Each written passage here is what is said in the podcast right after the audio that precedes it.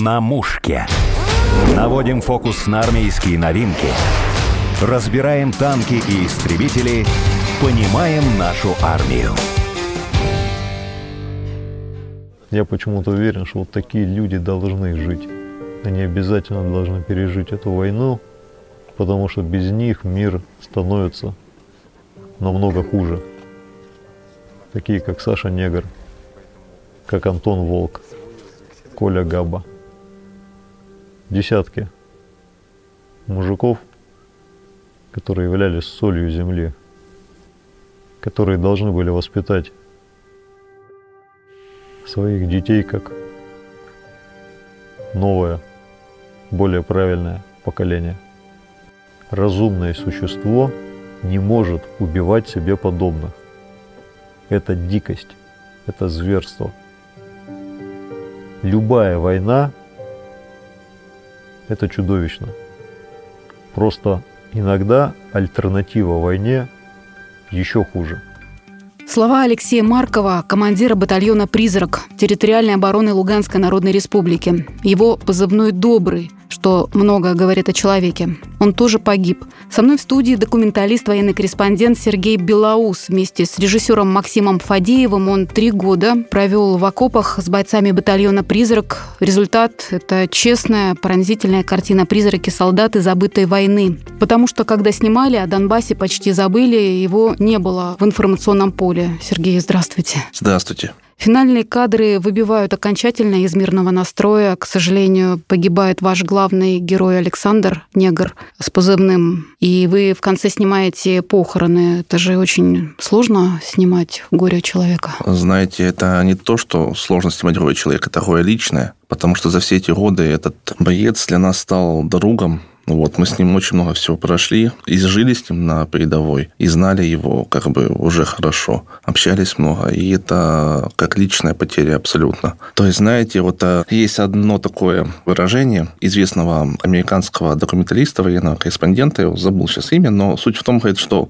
на войне тебе гарантирована смерть тех, кто тебе дорог, близких. То есть ты можешь сам выжить, но ты гарантированно увидишь смерть тех, кто тебе дорог. И это самое, наверное, тяжелое в военной документалистике. Потом мы общались с его семьей, ну, это невероятно тяжело. Вы выбирали героя Александра, перед этим тоже искали героя, это было непросто. Да, это было несколько поездок, вот э, где-то примерно на, на третью поездку мы познакомились с Александром и поняли, что это будет именно наш герой нашего фильма. По каким признакам вы поняли, что это он? Такие люди, они яркие, они выделяются. Это видно по всем их действиям, по их поведению. То, как они и разговаривают, как они общаются со служивцами, как они воюют. То есть это во всем отражается, даже по внешнему виду. У нас там в фильме видно, как бы боец очень подготовлен, очень старателен, методичен абсолютно. То есть э, и при этом видно, что это все абсолютно искренне, что это не наиграно. Это ключевое на самом деле. Бойцы фильм видели? Многие, да, некоторые, к сожалению, не дожили, но те, кто видели,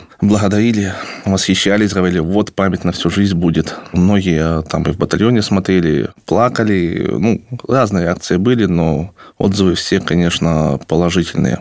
Я хочу сказать, что добро на съемку дал как раз командир батальона Алексей Марков, да? Причем да. это редкое, наверное, явление, потому что в основном запрещают снимать. Да, на самом деле тогда в те годы было некоторое ограничение, введенное пресс-службами. Оно, скажем так, было очень бюрократическим. Запрещено снимать без абсолютного согласования, без присутствия пресс-службы. Все бойцы должны были быть как, не знаю, как на Мосфильме, можно сказать, это к шутку, но суть в чем-то они должны быть в, там, в штатной уставной униформе, то есть у них должны быть там пиксельное все, вот эта вот пиксельная униформа, шлем должен быть застегнут на подбородке, обувь только черного цвета и так далее. В жизни такого не бывает, конечно же. Боец может выглядеть шикарно. Вот мы снимали бойцов Сомали в те же годы, да, и они носили мультикам. Они выглядели отлично, они были полностью снаряжены. Идеальные солдаты, ты просто хоть на постер ставь. Но не уставная форма. Все, это снимать нельзя, понимаете? Вот Добрый, он понимал важность кино, и поэтому нам дал добро. Было еще несколько таких командиров в Донбассе, но их было очень мало, которые нам давали полный карт-бланш. Вот там мы, где могли работать, там мы работали, собственно. Вы все это время были ушами, глазами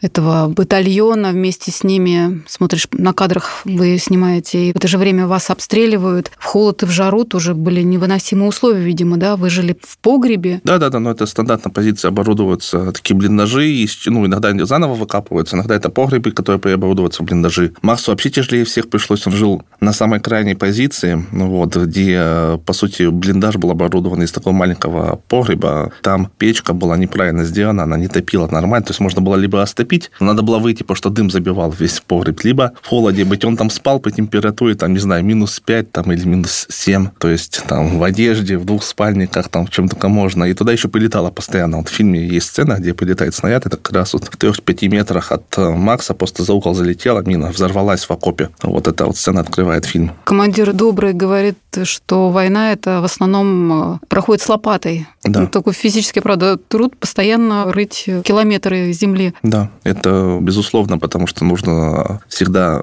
позиция собственной безопасности, и бойцам приходится иногда занимать новые позиции. Всегда нужно окопаться, всегда нужно прокопать путь как бы к позиции, тоже, чтобы ты шел через окоп, а не по полю. К сожалению, некоторые потери на этой войне, они, собственно, только из-за того, начиная там с 2014 года, да, только, собственно, из-за того, что люди иногда поленились прокопать себе дорогу или поленились там хорошо себя защитить, как бы. Но это, конечно, такая рутина. Многие говорят, я сюда не копать пришел, я воевать пришел там. Но любишь воевать, люби и копать, что называется. Вы же с Максом за все это время могли погибнуть. Не раз были сложные, опасные ситуации. Ну, это рутина любого военкора. Война и смерть, они неразделимы. Если ты работаешь на войне, ты, соответственно, работаешь в зоне риска. Это, ну, ничего здесь особенного, выдающегося нет. Ну, вот Бог сохранил, было несколько случаев, когда прямо в нас летел птуш, там проволока оборвалась, не долетел, там, или полетела мина, где только что наша машина стояла, мы отъехали. Ну, вот, потому что вычислили машину, где находится машина по звуку. То есть были разные ситуации. Ничего здесь героического абсолютно нет. И чуть в плен не попали. Да, и такое было, да. Но опять-таки, это чуть не считается, но мы должны были поехать на эту позицию, куда зашла на следующий день украинская ДРГ. Ну вот, и последний момент к нам уже там подходят бойцы другие. Все, мы сейчас едем там на, на известную позицию, высоту одну, куда мы давно хотели попасть. Им говорят, ладно, все, мы не едем на тот так называемый гранит, мы поедем на ту высоту. Ну, мы поехали на высоту. А бойцы поехали на этот гранит. Вот на этот гранит, позиция так называется, зашла ДРГ украинская. И, к сожалению, взяла одного бойца в плен. Место, где было расположение, куда нас могли поселить. Его оно было обстреляно с РПГ. Боец успел выскочить через окно, один, который там был внутри. Так что, да, могло быть всякое. А судьба плененного бойца известна ли? Известна была, но я не помню, чем все закончилось. То есть его, ну, он был, да, всплыла информация, что он на украинской стороне, кажется, его обменяли потом. А, то есть он жив остался? Да.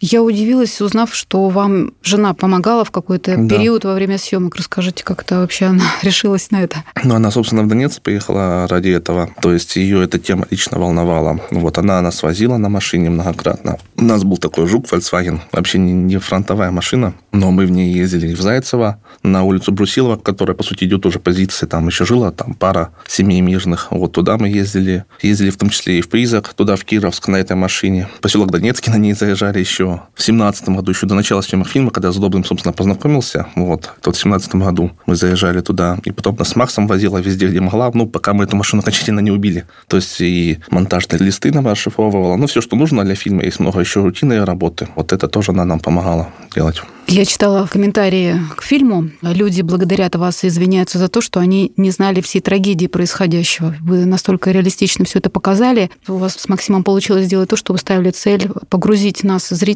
туда в окоп. Да, это как бы и была изначальная идея. Именно поэтому мы выбрали формат наблюдающего кино. То есть это именно не телевизионный формат и репортажа или такой как бы истории, которую людям уже как в готовом виде подают. Это просто наблюдение за ситуацией. Просто ты как бы находишься вместе с героями, ты должен сам почувствовать их э, судьбу, сам увидеть своими глазами, чтобы тебе не что-то доказывали, вот, а ты просто послушал, чем они говорят, чем они думают. И тогда, мне кажется, люди сами сделают вывод, и это будет более убедительно, и более честно, и более справедливо для зрителя. И мне кажется, это и более эффективно, то есть для того, чтобы донести вообще саму ситуацию, саму суть этой всей трагедии, которая происходит уже столько лет. Сергей, почему решили вообще с Максимом работать? На Максима я давно ориентируюсь, я знаю его талант, его работы, я сам работаю с 2014 года, мы с Максом общаемся дружим с 15 года. Я просто давно мечтал как бы заняться документалистикой, просто не было возможности. В принципе, я это сам снимал, хронику, но в таком более телевизионном формате э, с 14 года. Но именно хотел заняться киношной документалистикой.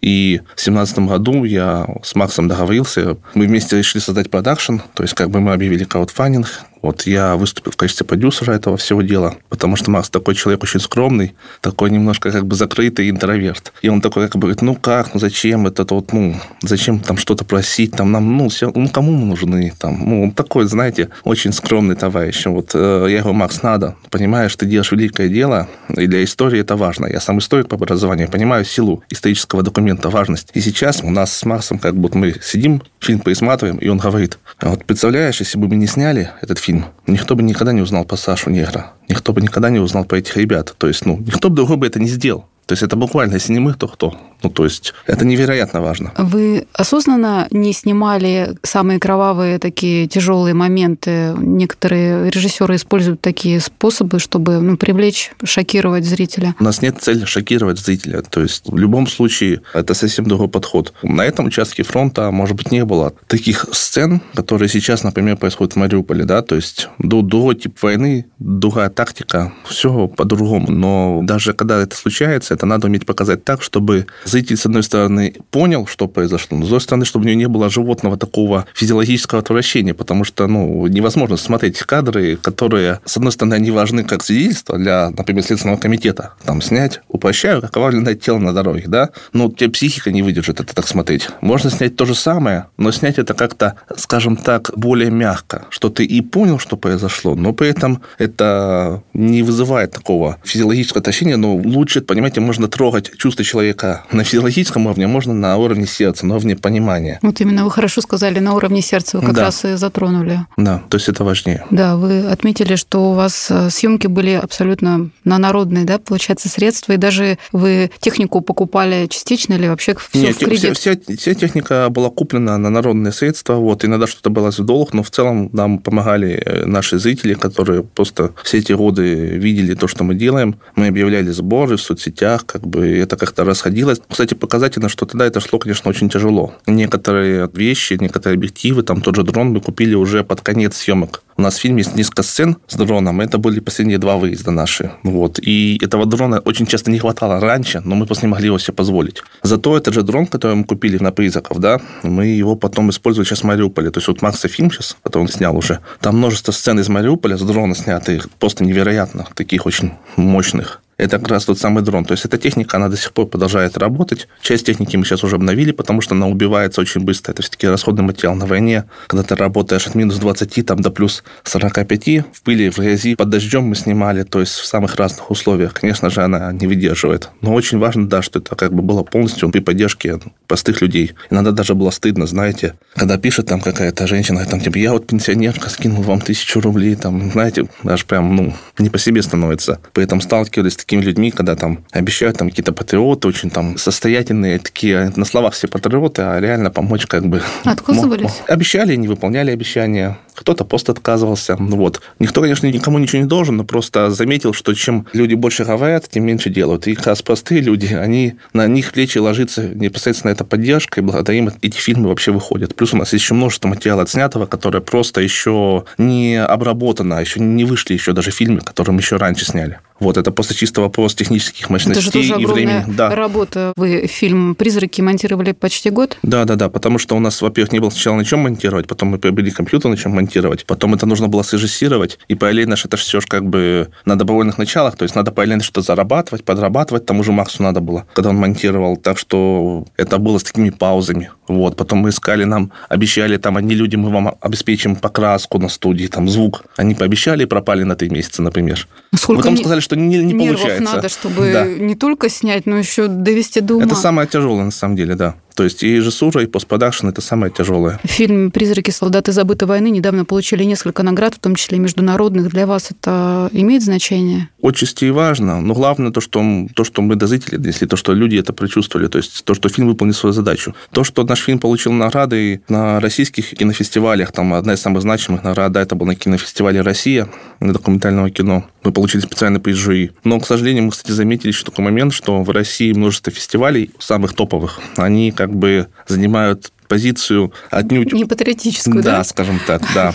Один известный режиссер российский, вообще очень известный, я просто не могу назвать его имя, председатель одного самого крупного кинофестиваля, который проводится в кинотеатре «Октябрь». Кто знает, догадается. Так вот, он посмотрел фильм, ему скинули там режиссеры знакомые, и он ему в целом визуально понравился. Но он говорит, ну вообще-то фильм начинается со лжи, там написано, что идет гражданская война. Там написано Донецкая, там Луганская Народная Республика без кавычек и без так называемая. То есть как, ну это, это, это, это чисто пропагандизм. Ну вот на некоторых фестивалях были споры в жюри, типа, что это милитаристский фильм, его нельзя там попускать там и так далее, нельзя его награждать, понимаете? То есть с этим тоже у нас такой второй фронт. Это, знаете, я недавно фильм смотрела, но это про другую, документальный фильм про то, как снимали «Собачье сердце». И оказывается, после премьеры был очень холодный прием этих кинокритиков и актеров, актеров, оказывается, его холодно приняли. Хотя собачье сердце, казалось бы, по-разному можно воспринимать. Очевидный классный фильм. Ну да, просто это зависит от мировоззрения того, кто смотрит. И если оно не вписывается в его парадигму, то люди это отторгают под любым предлогом. Будь то милитаризм, несоответствие там какой-то их картине мира, то, что там это они называют там агрессией или еще чем-то там. Ну, смешно, знаете. Доходило до того, что некоторые украинцы там тоже в Ютубе посмотрели фильм, писали, вот, спалились, там, у него шеврон, там флаг России. Так бы это сами себе лепят эти все шевроны, они считают себя русскими. Вот, какие-то не российские войска, видно это по ним, очевидно, и по их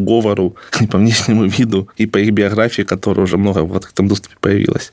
Но вот они цепляются за любую соломинку, чтобы доказать себе вопреки тому, что видят их глаза. А как вы думаете, э, вот столько вы опасных моментов пережили, это помог э, удачный случай или все-таки какие-то правила вы выполняли, как Максим Фадеев говорил, что его научил в свое время э, Моторола вести себя на войне? Не, ну, разумеется, это все вместе. На самом деле от всего застраховаться невозможно. Конечно же, есть техника безопасности, ну, которую нужно соблюдать. Необходимо иметь все средства индивидуальной защиты. Вот у нас все было. С нами с этим тоже помогли наши друзья разумеется, тут сказывается и опыт э, большой, столько лет работы на фронте. То есть и я в Славянске в свое время был с коллегой, который там имел определенный опыт. То есть он мне там обучал, и потом я сам учился у других коллег, там с солдатами консультировался. То есть, э, разумеется, это определенное правило. Но невозможно застраховаться от всего, так что, конечно, есть там и фактор, то, что называется, Бог помиловал, да, в некоторых ситуациях. То есть ты никогда не знаешь, можно от всего пытаться защититься, и все равно что-то прилетит когда-то, потому что это война. Ну, тут не, нет никакой стопроцентной гарантии. Но, как говорится, береженного Бог бережет. То есть надо соблюдать все максимальные правила безопасности,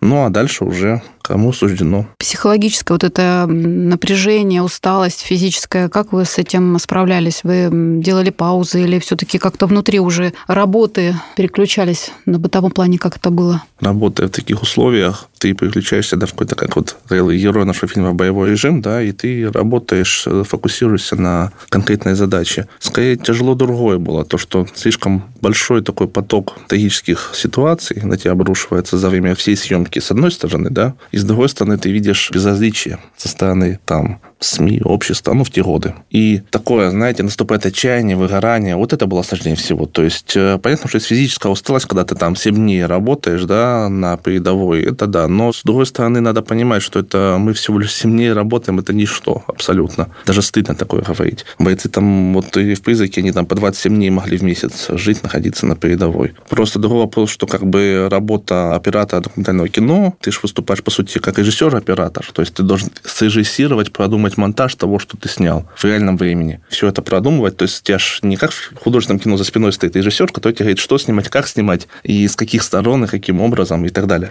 То есть ты сам все внутри себя, все эти функции выполняешь, оставляешь. Приоритеты задачи. То есть это, конечно, дополнительная интеллектуальная работа, и, конечно, это может быть не так просто. Поэтому за 7 дней ты 10 дней постепенно уже высаживаешься. Сценария как такового не было? Он выстраивался, исходя из реальной конечно. картинки? Да, то есть мы вообще не понимали, как бы, что будет изначально, то есть как оно пойдет. То есть сначала нашли героя, потом пытались снимать разные эти эпизоды. Сценарий пишет сама жизнь. То есть ты никогда не знаешь, чем все закончится. У вас много деталей, тоже начинаются кадры, когда и крупным планом винтовка, там георгиевская ленточка у одного из бойца, старая такая грязная уже. Да, детали очень важны. То есть мы старались показать это все и через звук, и через природу, какие-то метафоры. Кто-то это считал, кто-то нет. Там был кадр выгоревшие деревья в ряд. Да, ну, это для понимания, что как бы обстрелы идут, и там даже плотные такие посадки, они все выгорают, разрушаются постепенно. Мне кажется, это одна из таких иллюстраций, показательных довольно. Да, ну и расскажите, почему Александр стал негром, почему именно такой позывной? Позывной, потому что он как бы всегда очень много работал. Копать будем, пока солнце не сядет, да, то есть как бы... Копайте негры, солнце да, еще да, высоко. Да, да, да, да, вот именно так, да.